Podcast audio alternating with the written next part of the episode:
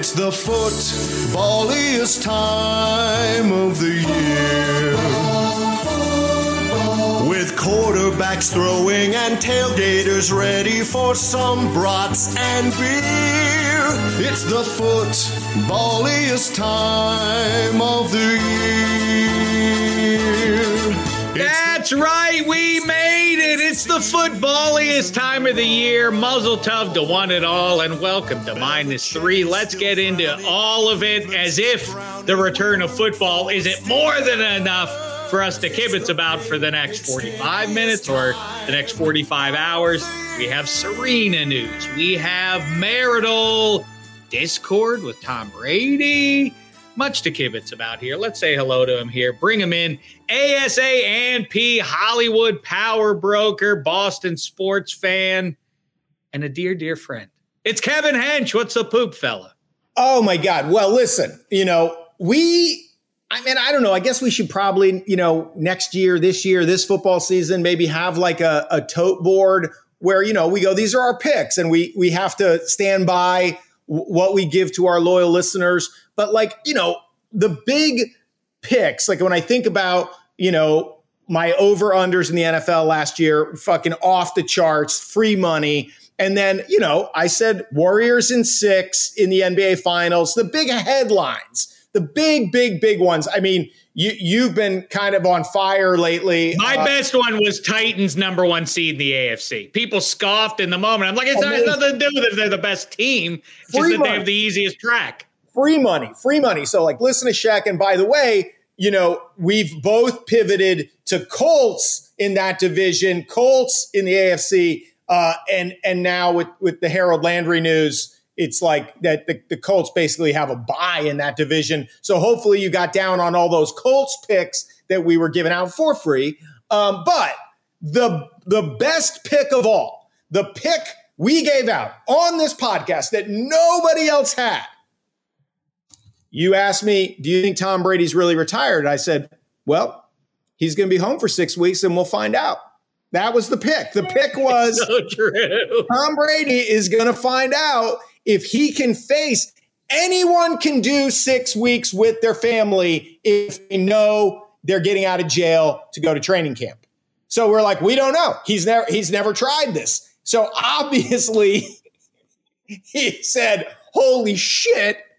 I, I mean, you couldn't you couldn't get Brady unretires for plus 350. I wish we could have actually given a number on this, given how, you know, given his age, midlife crisis, He's right at the bottom of the U curve.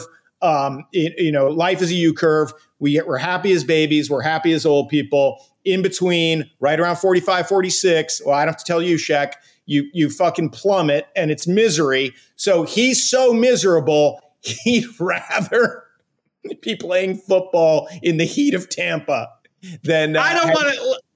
I don't want to get uh, wild with it, but I really do wonder about like so Tom Brady like any other human being goes home and he starts to knock around the house for maybe the first day is kind of relaxing and like whew that pressure cooker is now behind me on to the next phase of my life but at what point do you suppose really it was that thing I, I tell the story all the time because uh, it, it, it resonated with me and it, when you hear about these you know Serena Williams goes out and delights New York City, nay, all of uh, sport, uh, the entire sports world, and improbably advancing through two rounds at the time of this recording. But that thing of the inability, no matter what else happens in your life, you know, you're required as a human being if you're talking into a microphone or, or to a uh, to a friend whose respect you you wish to earn if somebody says like what's the greatest moment of your life like well obviously it was the birth of my children but i don't think that's literally true i think that you know i was once playing catch with michael irvin um, down on the field at, uh, in uh, the Colts Stadium. What's it called? RCA? Is that the RCA? Whatever it is. I'm playing catch with him, and um, he I throw him one in the corner of the end zone and and he catches it and he turns to the empty stadium and does that move arms uh, arms out like he always would do with 75,000 people cheering for him. And I said, "What was that, you know, really? What's that like, man? What, you know, And he said, Well, you know how Michael Irvin is. He's like, No secret, I've had a lot of good times, Shaq. You know, I've had a lot of good times in my life, but there's just nothing like that moment when people cheer for you like that. There's just nothing you can do for that.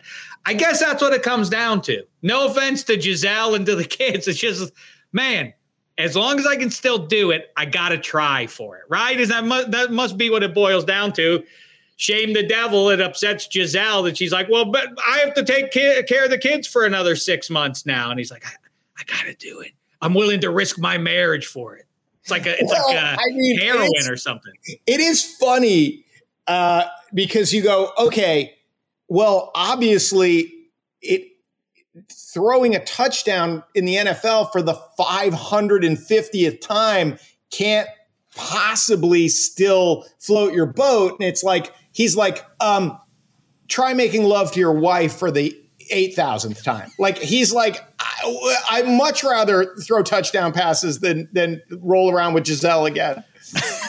this this is officially worse than Eddie Spaghetti lamenting the fate of poor Notre Dame. Well, even if they beat Ohio State, you know Ohio State's going to get a break, and Notre Dame, on the other hand, has to win all the way out for them to get considered. This that is officially where I'm Eddie Spaghetti raising his hand there. He got some uh, collateral damage there.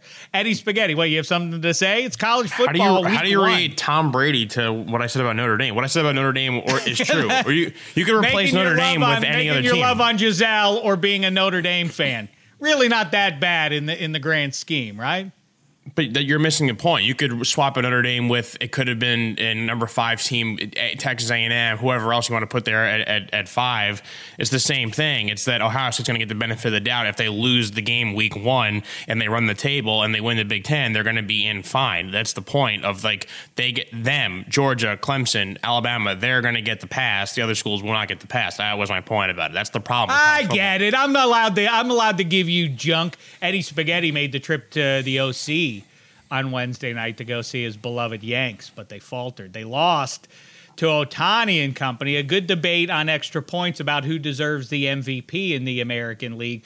We'll talk about that. We're going to give you some picks. Hench mentioned Harold Landry's uh, uh, injury, 12 sacks a year ago. This is bad for a team that already took a bunch of hits in free agency this offseason, the Tennessee Titans, of course. This leaves them basically Bud Dupree. They were deficient in pass rush going into last year. They tried to address it. They kind of did. And in fact, by the end of the season, that pass rush was legit. Go ask Joe Burrow and beyond about that. I'll tell you what, I'm almost ready to get bold. I was there about three, four days ago, but these things that change before the start of the season, like major injuries to major players on your roster, I'm tempted to go with Trevor Lawrence and the Jags at second place in the AFC South. I really think that's a possibility. I don't think their Bengals level rise in the sophomore year, their superstar, I like it. superstar QB. But I do think the Titans are on a downward trajectory, and I think the Jags are on their way up. This is I'm just envisioning couples counseling in the wake in the wake of this Brady Gisele contretemps. Um, okay, so now we're in couples, like everybody, well, all of us are either in couples counseling, have been in couples counseling, will be in couples counseling. And so our position. Or divorced. Is, yeah, or divorced. But our position is basically like, honey, honey, um, uh, uh, you know, there's someone out there who's sick of Gisele. So imagine how I feel. but then she she can come right back over the top like wait wait are you fucking tom are you tom brady in this equation? You think you're bored? How many super bowls have i been to? Zero. It's so great that that that that's the but in a way you're right. Maybe tom brady has given all the rest of us uh, a, a, chip that we can play when we need no, it most. listen and, listen like look i mean I, as as I always say, not in couples counseling, but like Martin Luther King Jr., Dr. Martin Luther King Jr., one of the five greatest human beings to ever walk the fucking face of the planet, cheated on his wife. Oh, okay, honey, what standard am I being held to? Am I, oh, uh, higher than MLK? oh, okay, that's cool. No, I'll pull it off for sure. For well, sure. if you you hear the more salacious tales of uh, of John F. Kennedy's uh, presidency, it, it, gets it gets pretty grim if you're one uh, who who wants the sanctity of marriage to rise above everything else. Um, but yeah, but then again, like there, so grade us on a scale. Okay, I'm not Tom Brady. I don't look like him. I don't got his bank account, but I'm not asking for six months away from the family. I can have a long weekend though, right? I mean, that should be eh, we could we should be able to negotiate that much. For mm, sure. Anyway. Um, I mean, I don't know. The problem is like I look when a couple, you know, has has uh, strife that spills into the guy leaving camp for 11 days or whatever it was. Like it's typically, you know, you're not pots and pans are not getting thrown because um, of ennui. It's typically because that ennui led to an action. So if if mm. he's ducking plates in the kitchen, I don't want to make news here, but uh, anyway, hot guy at the bottom of the U curve, ripped, fucking better best shape of his life in his mid forties. I'm just saying, wouldn't surprise us. Anyway, I did. I like that the quote from an insider. An insider said like, "Hey Gisele." Uh, she runs hot. She's got that Brazilian blood in her. I'm surprised in the 21st century that's still allowable in our ever um, more politically correct society. You're just allow- allowed to attribute nationality to explain away behavior. that um, seems inappropriate. Ea, ea core muy caliente. Um, they speak Portuguese, of course, in Brazil. But so right. also in um, in our in our brilliance pre pre this this unconfirmed report, we also were bullish on the Saints to win that division. So I wasn't. You were, but I think I have to now join you in that direction. Of course. I mean, like Brady is the all-time chip on the shoulder guy, like uh, with the possible exception of Michael Jordan. Some shit talking ham and egger says something to him at the start of the third quarter because he dropped 11 in the first half against 23. And now Michael Jordan, for the next hour and a half, has to set about tormenting you and, and humiliating you.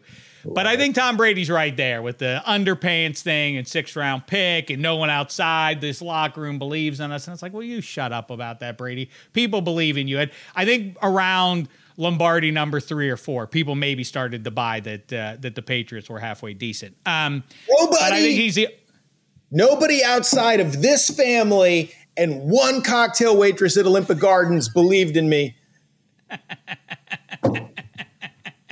the but um oh, seriously, seriously. I, okay, okay. I mean, now like, is this a chip? Is this now the chip? He's like, my wife doesn't want me to do it. I'm going to show her why I did it. Like, what, okay, what's the let's, motivation let's now? Let's like, let's uh, let's drag spaghetti out from behind the glass. Uh, right. Okay, the line is did Tom Brady violate his oath to his wife? And it's plus 125. what are you doing? What are I you mean, doing? I mean, I, I biblically, he's saying yeah. carnally. Yeah, yeah, yeah, yeah. Right. I hate, I hate talking about someone's dirty laundry, but I've heard of it from enough sources. I'm not trying to out anyone, but I, I yeah, I'll just say I wouldn't be shocked if he stepped out. You'd love that. You'd love that line then. Plus 125. Yeah. I was Spaghetti's like, I would do minus 275, but you're going to give me plus 125. yeah, plus, mo- plus money's too, too good. Holy Hench, shit. Yeah. yeah. Hench is less tethered to um, to decency than you are, Spaghetti. So I'll turn this at him. If the difference was a well, he's not on the Patriots anymore, but during the the window when he was the the central figure, if it was like, I need to have your wife, like Robert Redford. I'm not going to give you a million dollars. I'm going to give you a Lombardi trophy. That's what will please Patriots Nation. What I need is your wife, though, for, for me, or even just the for night me? before the game. Are you willing to for do me? that? Yeah. Well, this is what I would do because I'm a fan and I'm committed okay. to my team. I would say yes, of course, with one caveat you have to keep her. she's a delight. She's literally doing all this fucking paperwork on my new car. She's handling my new car uh, is so ably while I'm talking shit about her on my podcast. She's not a fan. She'll never listen. So not only is she not a fan of my work or anything I have to say, but our worlds are so separate. There's no one in her world that would go, You're not going to believe what Kevin said about you on the podcast. Like, it is complete, like, there is six degrees of Kevin Bacon. There are 500 degrees of separation between anyone she knows and this podcast. She she lays down two and a half feet away from you every night, but she's got a much greater distance than Kevin Bacon has from whatever random celebrity you yeah. want to call out. Interesting.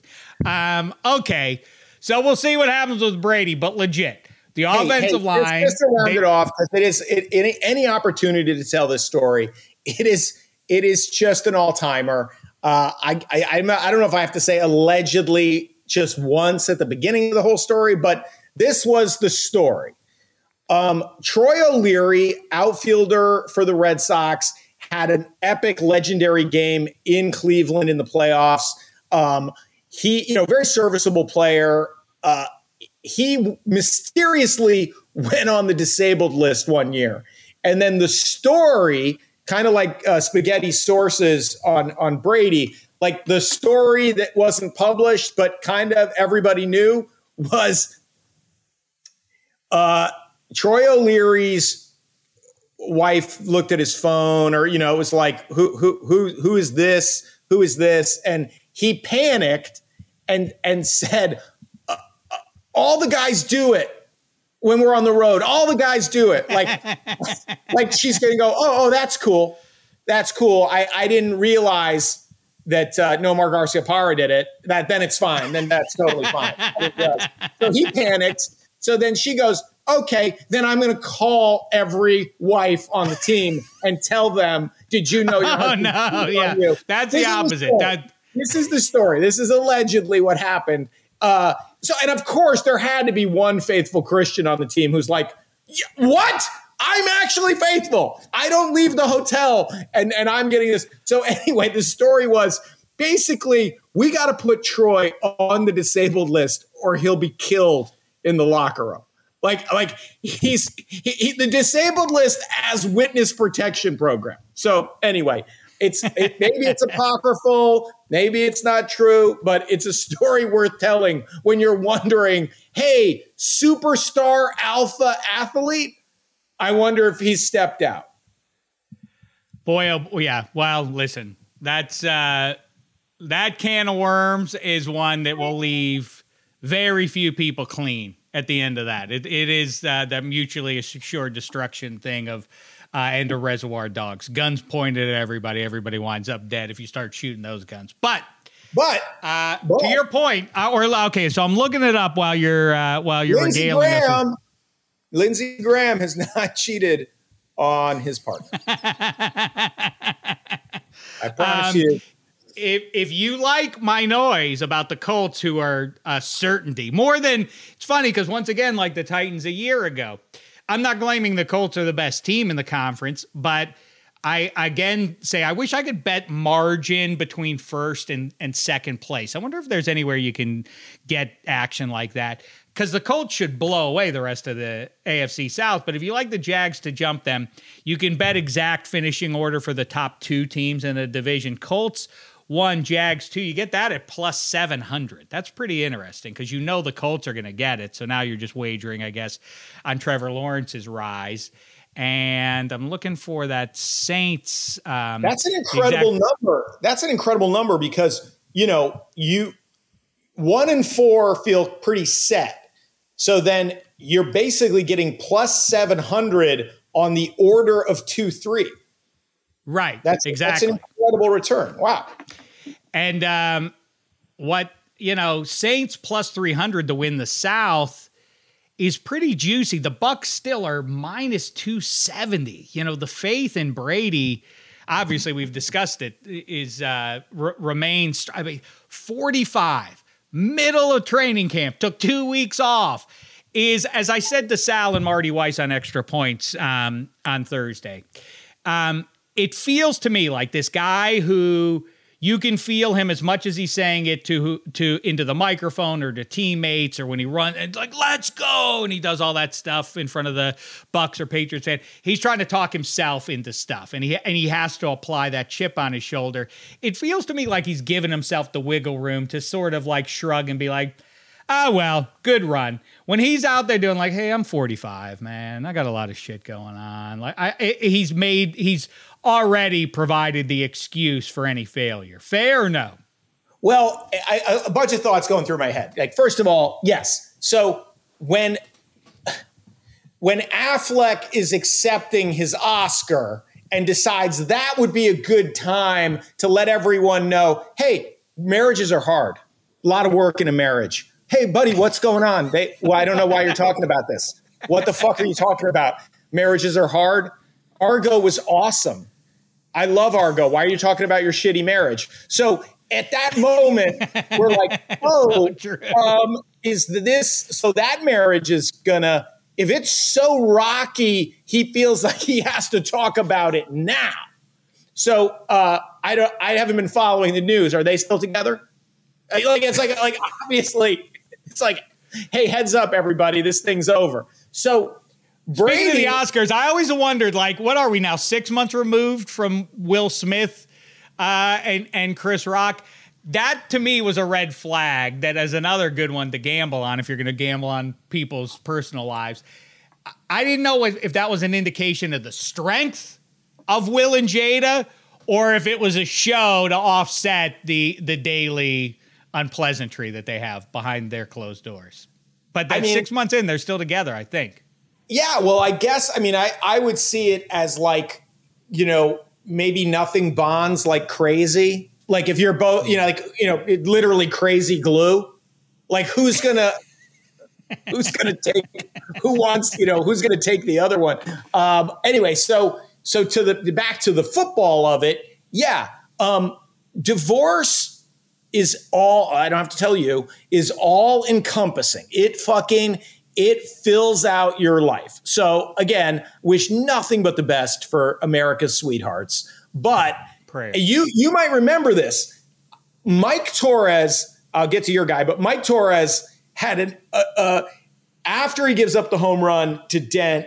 Uh, so so he's he goes 16 and 13 with a 3.96 ERA in 1978 when the Red Sox blow the lead it's pretty, it's, you know, pretty mediocre. Just, you know, that, you know, whatever, number three starter. Um, but then he falls apart. The ERA goes to like 5.21. And then, and then it was reported that year he was going through a divorce. Even his fucking wife was like, How do you give up a home run to this fucking guy? anyway. to Bucky Dent. So, so, but I remember vaguely because I, I, I, I probably wrote a term paper on this that Bradshaw when the JoJo Starbuck thing fell apart, I believe so, he had a bad season.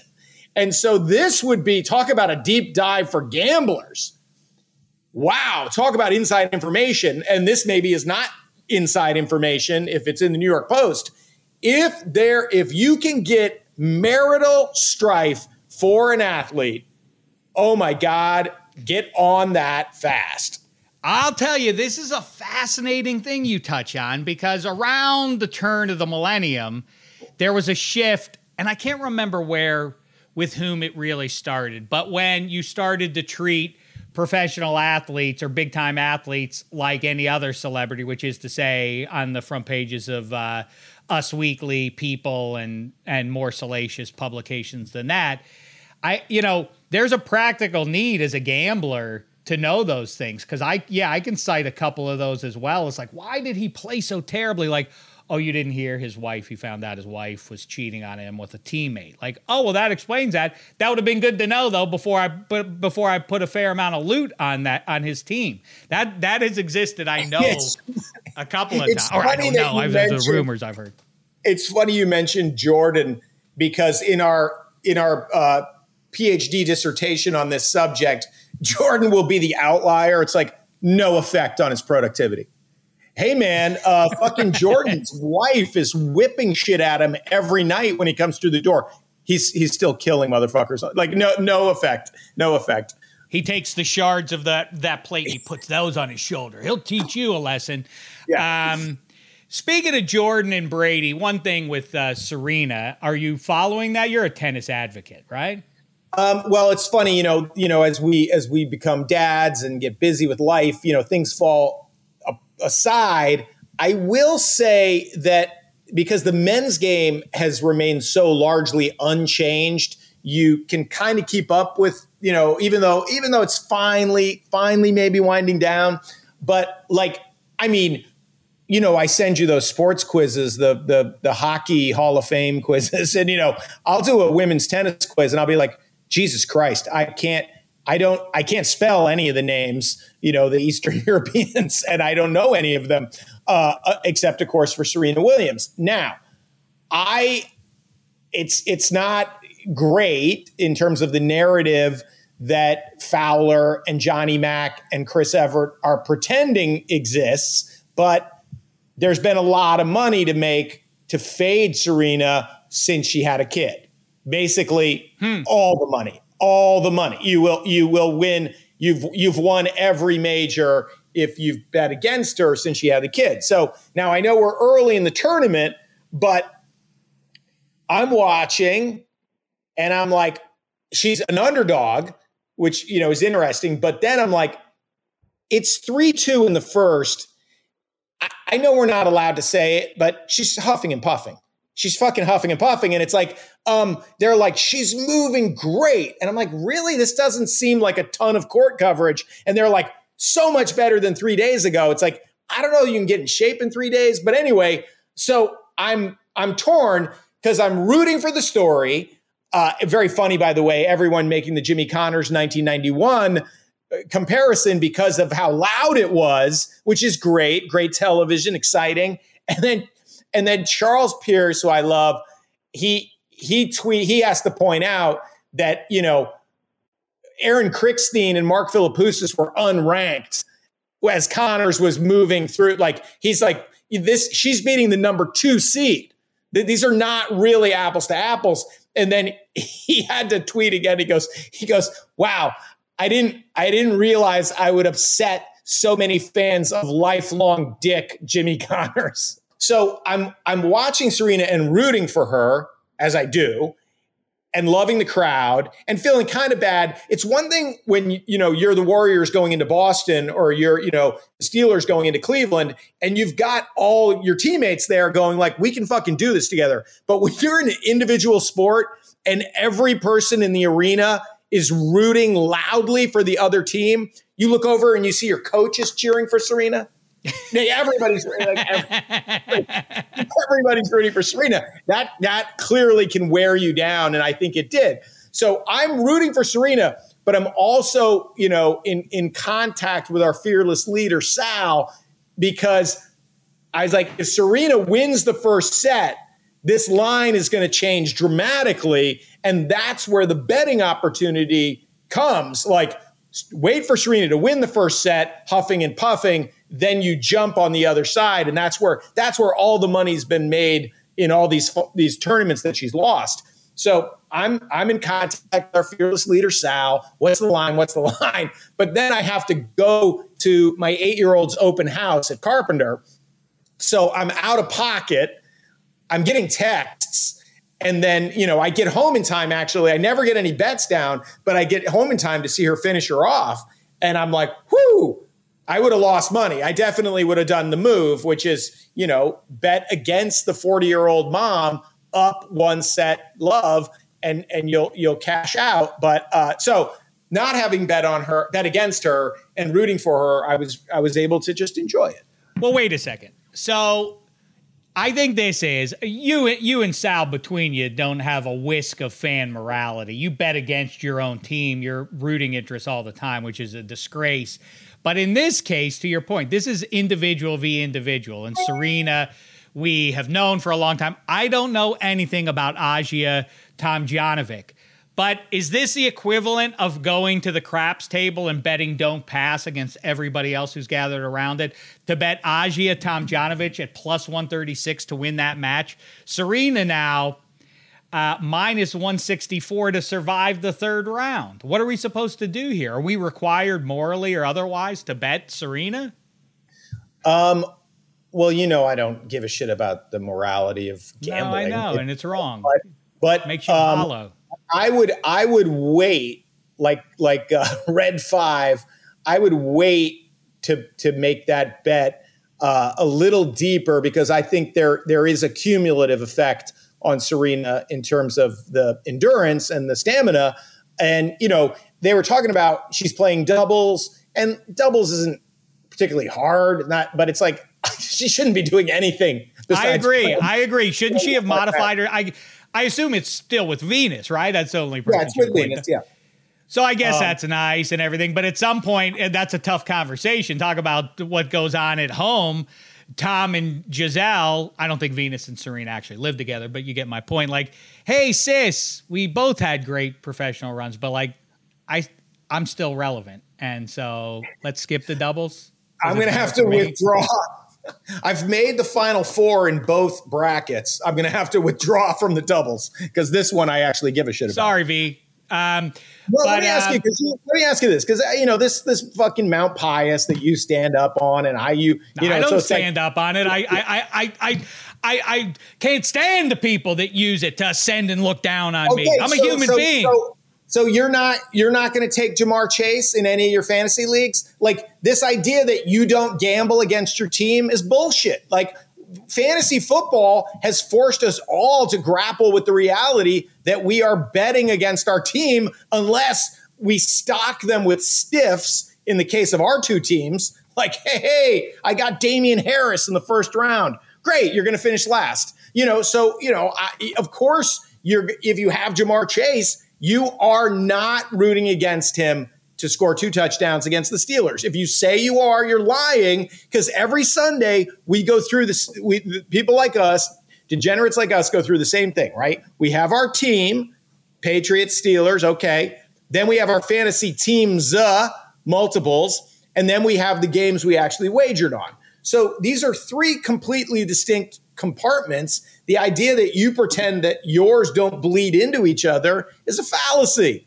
Well, guess what? My pushback to that is well, listen, we're all grown ups doing fantasy, so that's sad, period. But this particular grown up, go back through my lineups, point out all the Ravens, Browns, and Bengals you see. That's right.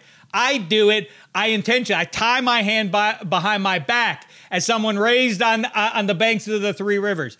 Very rarely will you find anybody from outside the Pittsburgh Steelers in the AFC North on on one of the Cool Cats rosters. So I mean, you know that that's my answer. well, I don't listen, even, I, don't I don't okay. get Ja'Marr Chase. So there. Okay, well, because obviously the Cool Cats have a distinguished history of winning titles, yes. but m- maybe easier when Antonio Brown and Le'Veon Bell are on the Steelers and they're not get you know the Steelers aren't getting trampled by Ja'Marr Chase and Nick Chubb. Touche. Right. I'm gonna. Touché. I, I think you're gonna. I don't think you're getting voted out. My my dog pound agrees with me calling out your hypocrisy. Uh, but there they are. But um, I don't think you're getting voted out. So we'll have a chance to see. Why do you, you say that? By the time by the time we next speak a week from today, it'll be the holy day, the kickoff of the NFL. But really, it's Sunday. It's not. I, I, I don't sorry to be a curmudgeon. I don't love the Thursday. Why do we need the special Thursday night? I like the Sunday anyway. But anyway, that's neither here nor there. I'm going to watch it. Uh, rest assured. Well, I, I, was actually we had a little uh, we had a a thread going on our league, and it occurred to me I was going to ask our league historian Sal. But I mean, I think everybody's a little wary of getting into even email exchanges at this point of the toxic leakage of our league. But, uh, I wanted to ask Sal because I think I, I think I know the answer to this question. Has anyone ever been voted out of our league, come back, won the league, and not voted out the guy who voted him out? No hmm. way, right? No, I mean that was my first order of business, but I announced it. You know, it's always that weird paradox of Belichick. He's playing 4D chess, but then he tells you in advance, like, "Oh, I believe you got to take away the best option on the other team's offense." It's pretty straightforward what he does, but it somehow baffles. Um, everybody else. I, I at least Sal didn't like me kicking him out, but I announced it when he came up with this cockamamie thing of kick the the reigning champ gets to kick out someone of his choosing at the draft the following year. I always said, you're the one who came up with this. You should suffer the consequences of it. And so I kicked him out at the first opportunity, and then he was mad about it. Like, who was I supposed to kick out? You're the one who did this to all of us. Taste it. You know, I don't feel right. bad so, about that. So I believe famously, right? Don Draper came from work yes. shooting an episode of Mad Men, hustling to get to happy endings, appropriately named for his season, uh, so that Blutt could kick him out. Bald headed Blutt, yes. Announced so, at the time could have really wouldn't be uh, wouldn't have been wild if he would have been on People magazine, sexiest man alive. He was the guy, Don Draper the biggest show, all that sort of stuff, and he shows up to get kicked out of a fantasy football league by Elliot Blutt. It was the highlight of, of It doesn't feel like there's a ton of drama. I mean, I know I'm I'm you know because you kicked me out last year, I don't have to sweat it out. I know everyone else worries. Well, what if the person makes it a, a, a roulette wheel. You know, what if they make it a, a, a, game of chance? You know, you could conceivably get get voted out. But I think if you know, if I if I know Hammy, I think he's you know he's he's going for uh for for Pete. You know, he's so going. Uh, that's going, fun. Spaghetti, as an outsider looking in, you haven't met face to face some of these characters, but do you have a read on it? Keep in mind, see, I go against Hench. His consigliere, Ham and uh, um, uh, Duvall, the, both both handsome devils the consigliere to Ham is Tall John, and he's a mixer, and he's to try and steer Ham. They both will agree that whatever's funniest is what should be done. Blutt isn't the funniest result. I feel like kicking Sal out. There's some charm in that because he's done it. But Simmons always begs out, like, I want to be out. Thank you for kicking. I don't care about this league. So there's some some satisfaction. And then they know that I'll I'll be cross about it. And so maybe that's funny. So I feel like you know, maybe that's narcissism or vanity or whatever on my part. I, you know, I hope you're right. I hope my head's not on the chopping block. But Eddie Spaghetti, why don't you take a guess? Uh, can you lay odds on this on some level, well, maybe one or two? I mean, what I would do, like, I wouldn't care about what's like funniest. I would just care about I would just, you know, whoever in your league is like the sharpest drafter, like, you know, getting good value, You're drafting around the guy's ADP, like no one that makes dumb reaches, like guys that are consistently just fielding really good teams, like strong middle round drafting. I want that guy out of the league so fast because it makes my draft easier. Now the guy who's like in the league and taking quarterback first and he's taking like, you know, tight ends way too early, like sure, let that guy like That's leave Simmons. him in the league. That's Simmons and uh the guy who's always like that's why I don't kick out the infamous Randy because his team is almost always in last place. So why would I get rid of him? Exactly. I want him in the league. Uh, to your point, do you have a you read also, from uh, Sal, I Hench, think, me? Who's going? I think Sheck. In you know, if we're being honest about why you don't vote out Randy, it's it's nice to say because he's always in last place, but also you don't want to get stabbed. That's right. Let's let's true. be honest. So Ma- what just your, so your guess is Blutt. I'm gonna guess I don't want to guess me because that's you know, like I say, that's vain on my part. I'm gonna guess the sports guy. That's who I. That's that. I, am gonna guess. Well, I will go. say there there has been a a uh, you know some some zillionaire on zillionaire violence in our league. Like they've talked, they have talked some shit to each other at drafts.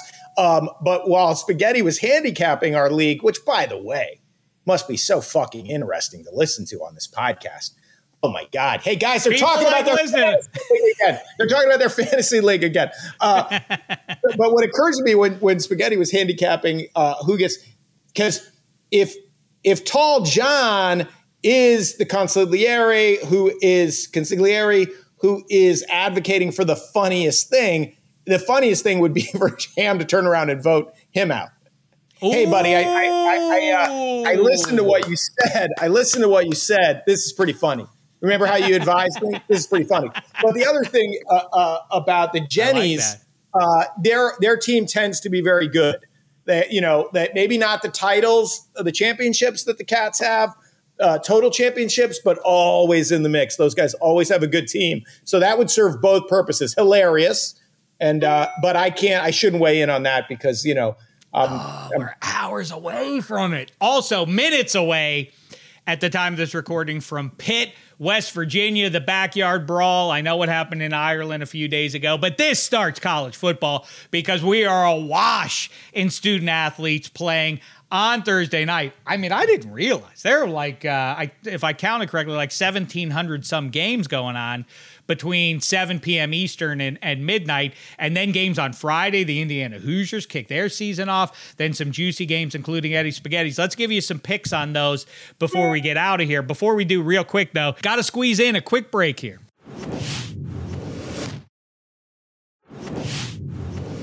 Just to finish up on Serena, to go back there.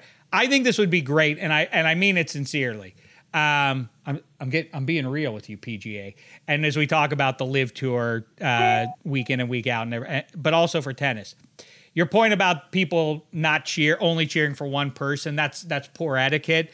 But we have accepted before we lived that like well golf you have to be quiet when they're swinging their club. How about one tournament where they do that. That would make that stand out so much. If you really want to break out in, in, these competing golf leagues or you want to make a splash in a tennis tournament, be like, hey, we encourage our fans to just cheer as loud as they can whenever they feel like it. That How about this? something to watch. How about this? A golf tournament where when the guy's in his backswing, you can scream as if you're being dismembered by a bone saw.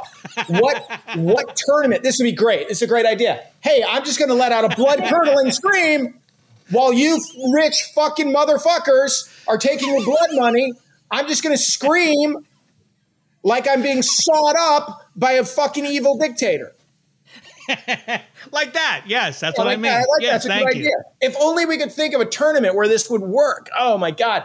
Um, by the way, you know, you were mentioning Belichick, and I, I think Belichick. I mean, of course, he gets so much latitude as he's earned you know, nobody wants to go, maybe this guy's a dum dum now or he's senile or what. But like that reporter, that intrepid reporter who who phrased the question so brilliantly because it was like it was like how do you account for not having any of your draft picks on the roster. Like it was like how do you how do you explain the fact that you suck at drafting players? Like it was amazing. So then so then famously Belichick sits silent for 13 seconds.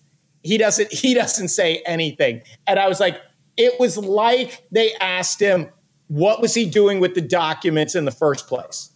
Like it was like like he there was no he could not come up with an answer to why do you whiff over and over and over on drafts. And what we're learning is uh, is Tom Brady spackled over a lot of whiffs for a long time. By the way, best of luck in your marriage, Tom. You know, you know what I'm rooting for, heart of hearts. Um, you know, and so now, and now as the as the pieces of Belichick's empire go to Vegas, go to Tampa, just you know, uh, hey Bill, who's going to call the plays? I don't know. One of these guys over here. I don't even know which is which. I don't know. Like it's like I, what? It's so insane. By the way, and this leads to a pick.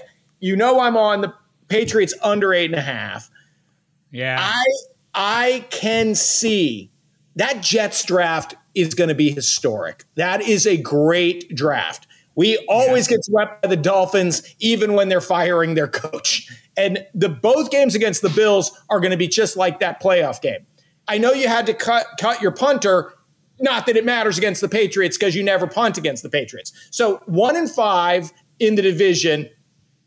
That that seems like the most likely outcome and then I and I could see five and twelve so easily for this roster wow. that is bereft. I mean, I'll tell you who'll be in the playoffs.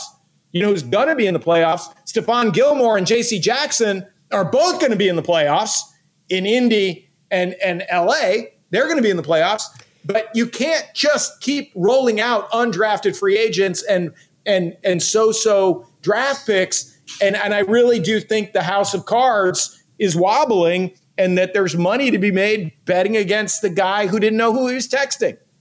Well, it is really. They do rise and fall kind of um, inversely, right? I don't know if I'm using that correctly. But yeah, the uh, Brady's leaving the Patriots and then immediately winning the Super Bowl obviously dents Belichick's legacy as he scuffles along with Cam Newton in that first year apart from each other. But okay, we can let that one go. COVID, all that weird stuff. But last year, then it felt like Belichick is bouncing back, and we would feel very differently about the Brady Belichick head to head if, I mean, they just about beat. Uh, imagine in that moment, they the, the, Patriots almost beat the Buccaneers, who at that point were presented like they are a juggernaut, and he almost beat them. Did they ever get right after that? In fact, the Bucks did they ever really get back to their best ball after that trip to Foxborough? Either way yeah, this is a big year because I could see Brady falling. But again, to your point, like this is borderline senile behavior. Right well, from Belichick, like Matt Patricia. Wait, the defensive coordinator who left and fell on his face in Detroit, and then you bring him back, and it feels like ah, you always have a home here because because uh, I'm running a charity for for my failures uh, out and about.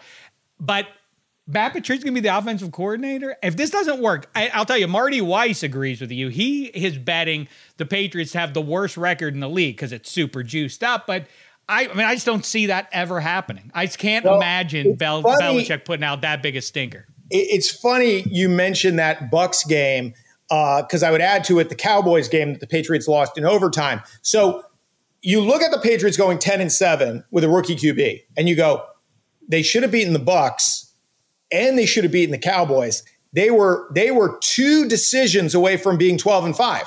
Right. Mm-hmm. Who made those decisions? The senile coach made those decisions. Like he he coached those games so poorly, so conservatively, which is nuts to me because by the way, I know he's a contrarian. I know that's that's all he wants to be is a contrarian. Right. That's exactly what I think. Like, oh, Matt Patricia's a bad coach. I'll show you. And he's not even going to coach the defense this time. That's how smart he, I am at picking guys. So this is the guy that invented analytics. He goes, uh, fourth and two on your own 28 against Peyton Manning, you should go for it. You should go for it. Like people are like, you're insane. Now, fourth and half a yard at the other 45, got a punt, got to pin him deep. Like, what are you doing? Why are you sending the punter out there? It's like, yeah, because everybody's doing it now. Everybody's doing it the way I did it. You know, it's like, hmm. I, I don't know. I don't have any faith in the way this guy has replenished the coaching staff or the roster. But other than the coaches and the players, I think they're in good shape. I, I mean, I may make an 11th hour switch to the Dolphins, as a matter of fact. I just, I, I, there's some interesting things about that team. You really have to, it's the ultimately, though, you're betting on the unknown. Um, brand new head coach? Is is he capable of filling the shoes of the man in the room? It's I talk about it all the time endlessly, so I'm not going to deep dive here. In fact, you can go listen to the conversation with Tyler Dunne from earlier in the week. Some great pro football talk in advance, Josh Allen and beyond, and and uh, and the Bills and all that. Um, but that funny, I got another odd kind of paradox. Like Herm Edwards as a coordinator, I can't imagine what he was like as a coordinator, X and O and at the board. But like the way he would blow into the like he felt like he was in charge of things. Like, what's going on in here, man? Like, remember now, we play to win the game now. Let's go. And we gotta get and like Dan Campbell, like, I don't care if you got an ass cheek and toes, but you gotta kick out like people like, I love that, man. Like Jeff Schwartz's of the world. Go to Twitter, like players love that. I guarantee. I'm like, but he doesn't say anything. It's just a bunch of pap. Somehow being the head man allows you to be foreman. Like you don't have to attach yourself to any specifics. Because McDaniel is good at X and O and doesn't mean that he commands the locker room on game day and is making great in-game decisions. Or maybe it does. But I, I all that said, I can see the Dolphins getting past him because boy, if you just look at the what's on the page to your point about the Patriots, like there's no reason to expect success. But then again, you might have said that in 2013 or any other random team but, from this century with funny. the Patriots. The roster wasn't good; it had a few players on it we, you know, we obviously quarterback is, is the most important position in all of sports, and so we we overweigh it, but probably appropriately. Um, you know, so there are so so Tua goes before Herbert, and that will forever be the the comparison. You know, so there are throws that Justin Herbert can make, that Mahomes can make, that other guys can't.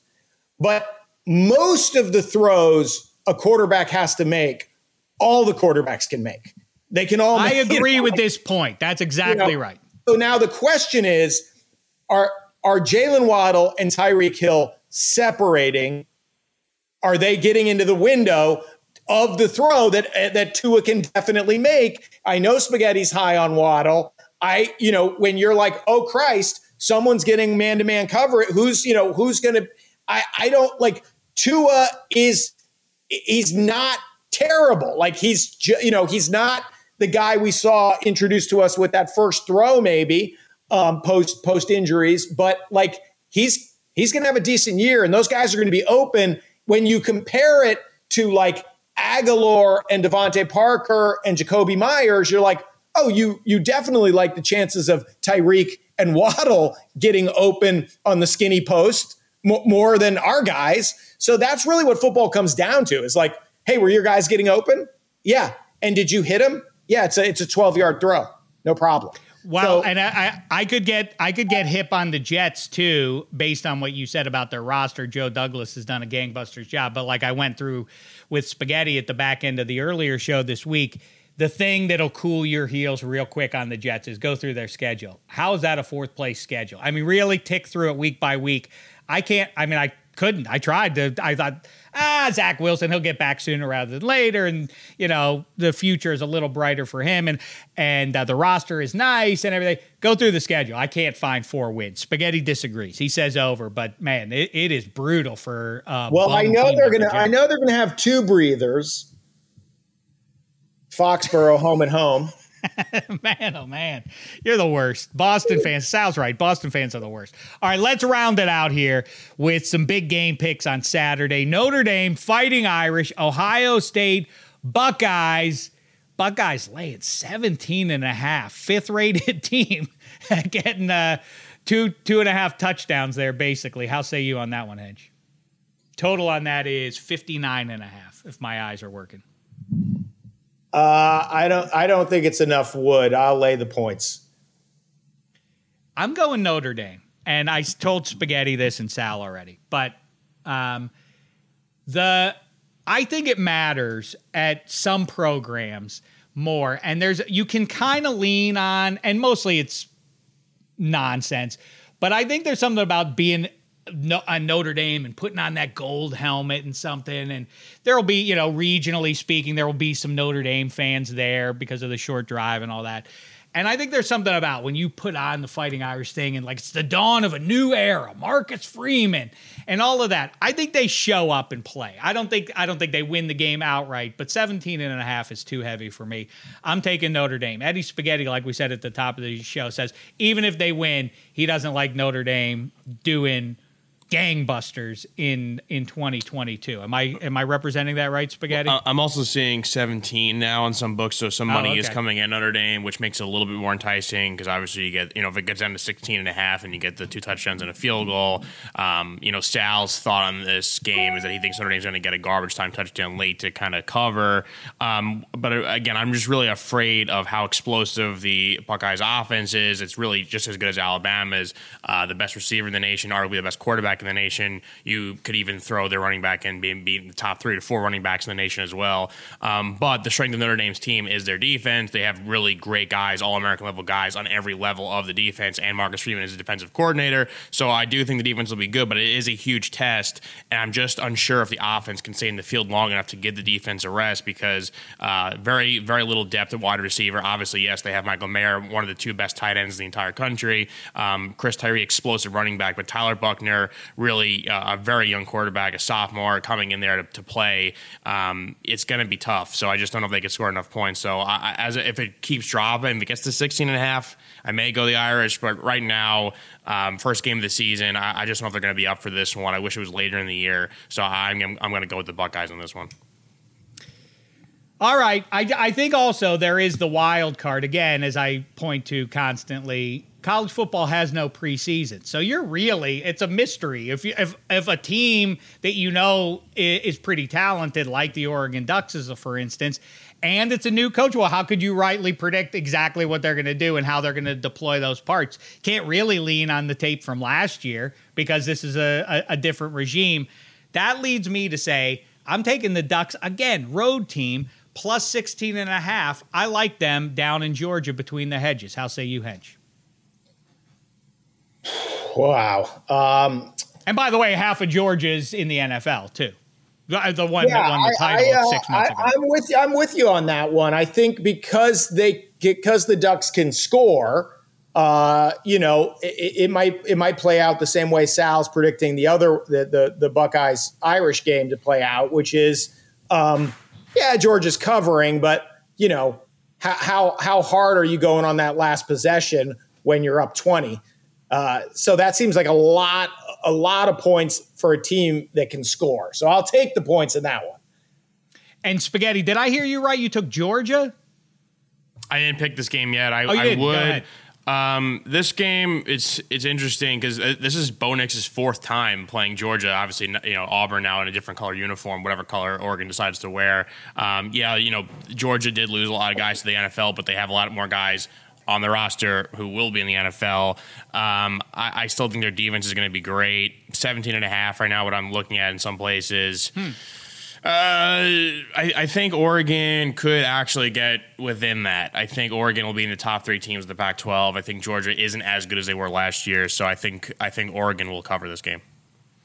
All right, and uh, quick uh, game of life before we bid you farewell to go and enjoy your football weekend and probably sprinkling in some tennis and uh, some baseball and whatever the hell else you want. I'm squarely focused on football at this point. Um, game of life. Mikhail Gorbachev passes away. Now, of course, he's one of the most influential human beings of the last century, but he also went bald at a fairly early age. I looked up, I was thinking about, you know, he has that giant, um, you know, landmass uh, sized uh, mole on his head, famously, of course. Um, and when he went by, I, I, found a picture when he was a young man. He was hirsute. You know, he, he, had a nice mane going, and then it went away. And of course, I, I don't have a receding hairline. Um, I, you know, I got the flesh yarmulke in the back, but I'm okay up front. But when you start to go, like it must be, you know, an existential nightmare. Like, oh my god, I'm dying. Oh my god. And then that's dark enough. But then all of a sudden you have this dark mass on your head. Like, can you imagine? Do you think, did he do it? If he had it to do over again, Hench, do you think he knew it was there before the hair went? Or do you think he laments not going to pay? How say you on this? First of all, I want to say I I genuinely can't believe he died of old age and and didn't fall out of a hospital window or off a balcony like everybody like who yeah, has a long time illness. Really? Hey, hey, Vladimir Putin, I have a slightly different view on how we should do this. Okay, we're going to need you to go up to the sixth floor uh, to take this test.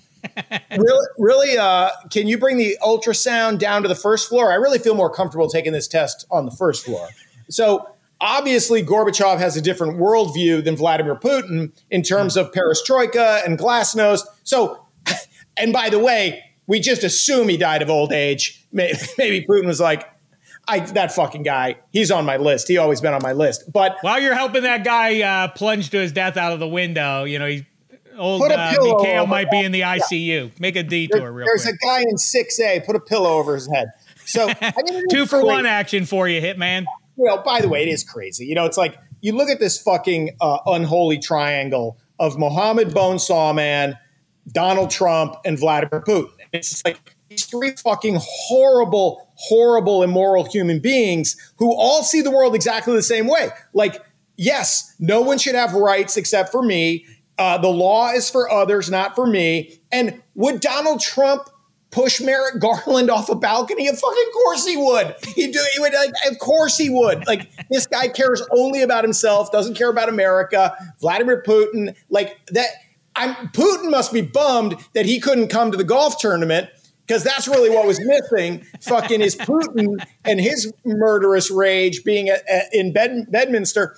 Um, so, but to get to Gorbachev, who, by the way, talk about the long game how do you come up through the Communist Party and like fucking, you know, you shaking the hands, saluting. Okay, yep, no, no, no. It's yep, uh, Uncle Joe Stalin. Yep, yep, Nikita Khrushchev for sure. Then you get in charge and go, I'm pulling the plug on this whole Soviet Union thing. Like, how did this fucking bait and switch? How do you become? Well, it's kind of like what Trump Trump tried to do with democracy. I never thought about that. In a way, I'll the guy with the mole was a mole for democracy. Was a mole for democracy. So, but his so he must start seeing it right as his hair as the receding starts, and he must be like, okay, well, it's fucking awful, but hopefully that's all there is. Hopefully it's just it's just the sixteenth of an inch. Going. It's just look. I mean, I can probably put a little concealer on it, no problem. Oh God, it's still. oh Jesus Christ! How far is it? how big is this fucking thing going to be? You know, uh, early on, uh, uh, sir, I, sir, I, I, think your your wife spilled a glass of wine on your head. Oh no, no, that, that's, that's just there. Uh, but seriously, you know, when you watch Chernobyl, which was incredible, um, you know that fucking sclerotic, calcified, corrupt, shitty system for somebody to go like, "Hey guys, um, might we suck? Might this be? Might we be doing this all wrong?" And uh, and so it's ironic, you know, when we say goodbye to a true hero of liberty, that Putin is actually at war with one of the republics that Gorby liberated. Like it's it's got to be confusing to Russians. Like, are we allowed to politely clap, or like you know, it, it, you know, obviously Putin thinks that's where all the troubles began. Um, so so I I don't know what Gorby's personal crisis was with that fucking awful birthmark, but which the the the mark of liberty. hey, spaghetti, you got to say there you you have been a part of other podcasts. You're probably the biggest podcast listener of the of the three of us. There's no podcast that covers the range of subjects that we just covered in an hour. You got to give us credit for that, right? I mean the the, the Tom Brady's uh, off field. Then you have the U.S. Open. Then we're picking SEC football games. Then we're talking about Miguel Gorbachev and his hair. And I mean it's it is it is quite rangy. Um, it's it's perfect. This is not people expected just purely NFL and college football picks. Not, you're getting world politics. You're getting tennis. You're getting the good stuff. Our brand is all. off, off brand. Our brand is off brand. You don't know what our brand is. Yeah. Yeah. You what's this? You know what it is, Hench? This show, as a famous pitch went, went, once went about 25 years ago, that show was about nothing. This show is about everything. All right, we'll uh, we'll cut it off there because going forward, this weekend at least. I'm all about football. You will be too. Bet along with us, fade us however you choose. Drop us a line at minus three pod on social media if you so desire. Listen to all the great shows on the Extra Points Network. We'll be back on the other side of the Labor Day weekend to break it all down for you. And then we'll really be minutes away from the NFL. Can't wait for that. Until then, thanks so much, sports fans. It's been a thin slice of heaven.